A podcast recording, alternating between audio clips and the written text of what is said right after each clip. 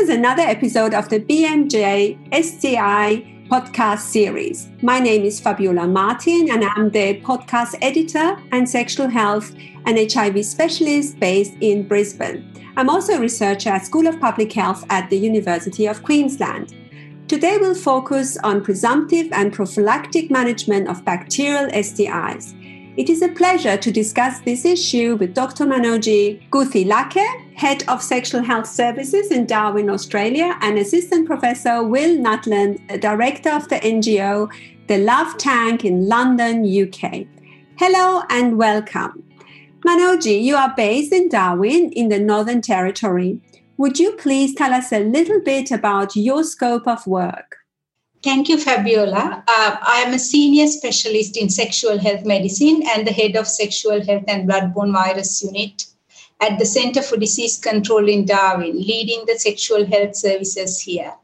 I also provide clinical expertise to other clinicians working in sexual health across the Northern Territory of Australia with involvement in teaching and research.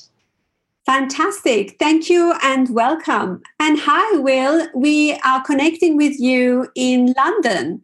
Could you tell us a little bit about your responsibilities? Hi, Fabiola. I'm Will Nutland. I'm an honorary assistant professor at the London School of Hygiene and Tropical Medicine. I'm also the co director of an NGO called the Love Tank, which addresses the health and well-being of underserved communities across the UK. We focus on sexual health inequalities, and I've worked on a community survey researching the extent of STI, PEP, and PrEP usage in the UK. Thank you, Will, and welcome. Manoji, if I may ask you a few questions first. Could you please tell us about the demographics of your patients and the prevalence of bacterial STIs in Darwin? We provide care to many people from Northern Territory as well as travelers and migrants from various regions of Australia and overseas. About 30% of our population in Northern Territory are Aboriginal and Torres Strait Island Australians, which is the highest proportion of any Australian state or territory. We see highest rates of bacterial STIs in Australia with notification rates for chlamydia at about 2,800 per 100,000 population, followed by gonorrhea around 1,600, and for infectious syphilis at 205 per 100,000 population. Disease burden in Aboriginal and Torres Strait Island Australians is higher than non Indigenous people. Thank you. And do the existing Australian clinical guidelines support presumptive treatment of bacterial STIs? So, treating without having the test results back and how do you apply this in your daily practice? Yes, Fabiola, guidelines certainly do. Same day and presumptive treatment is supported depending on the type of bacterial infection.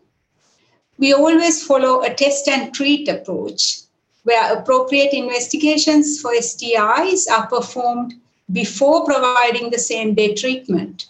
For example, guidelines support the immediate treatment for syphilis in clients presenting with anogenital ulcers with risk factors.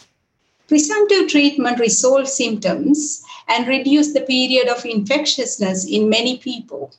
It also reduces the incidence of adverse outcomes such as congenital syphilis by reducing the risk of mother to child transmission. Such treatment is quite useful for regional and remote populations who have poor access to medical care and when it is quite hard for patients to reattend. But we can get it wrong too. As you know, many STIs are asymptomatic and there are no symptoms or signs for us to assume a potential infection. Additionally, a diagnosis purely based on medical history and physical examination can be wrong. A recent audit performed in Far North Queensland in Australia demonstrated that only 21% of presentations were accurately treated with presumptive treatment at the screen and treat appointments. On the other hand, we are concerned about overtreating uninfected people with antibiotics, promoting antibiotic resistance, which is a public health threat. For example, it is important not to provide presumptive treatment for Mycoplasma genitalium since it is often resistant to first line treatment.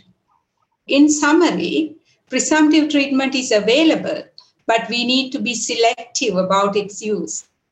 That's right. And do you see a role for presumptive treatment of contacts through index cases? My main approach is to test and treat patients and to offer partners a comprehensive screening and management tool. But due to the previously mentioned access issues, we have guidelines to treat contacts of infectious syphilis and gonorrhea and to provide patient delivered partner therapy for chlamydia in the Northern Territory and some other jurisdictions in Australia. This approach allows clinicians to provide antibiotic treatment for both the index case and their sexual partners for chlamydia infection. This is a useful harm reduction strategy, but it is not suitable when the index patient has multiple sexually transmitted infections. It can be quite challenging in situations when there are unnamed or anonymous contacts. Thank you, Manoji. So essentially, there are some options, but you have to be very careful who should access this, this type of treatment and who should be asked to treat their partners remotely. Coming now to a different aspect of our podcast, you will know of the recent US data presented in Montreal at the 24th AIDS conference by Connie Seligman's team I mean, you know about Connie, she is a giant in the field of uh, STI prevention. They talked about a trial that they had to prematurely terminate. The trial is on a single dose of antibiotic doxycycline 200, which is taken within 72 hours post exposure, referred to as post exposure prophylaxis or short PEP. And this is after condomless sex and the trial participants were men who have sex with men and transgender women. Doxycycline is a tetracycline antibiotic. Surprisingly, the clinical trial was aborted prematurely since even preliminary analysis showed a significant reduction in bacterial STI incidence, that is, gonorrhea, chlamydia, and syphilis, in people who were randomized to take doxycycline after exposure. A reduction in the incidence of bacterial STIs by more than 60% was reported, which is impressive and significant. There is currently a similar trial conducted in Kenya where women on HIV PrEP, that is HIV pre exposure prophylaxis, are randomized to receive doxycycline as post exposure, so PEP. And another non randomized observational study in Australia is currently investigating doxycycline 100 milligrams daily as a pre exposure prophylaxis, PrEP, in men who have sex with men and transgender women. Again, this is to reduce the incidence in gonorrhea, chlamydia, and syphilis. So watch this space, please, DoxyPEP and PrEP in the pipeline potentially. So we'll May I ask you what do we know about people's attitudes towards PEP and PrEP for prevention of bacterial STIs? Many people are already buying it over the counter. So, the community survey that we did in 2019 showed us that around one in 10 of HIV PrEP users in the UK had also used antibiotics as prophylaxis against STIs in the past.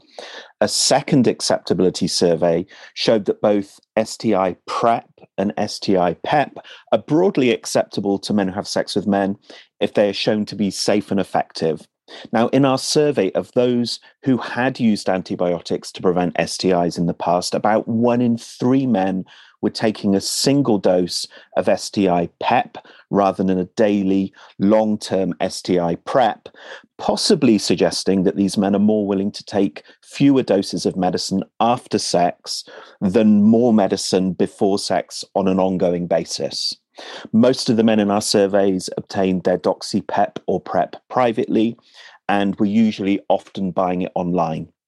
Mm. I imagine that some patients may not disclose using antibiotics prophylactically to their healthcare providers.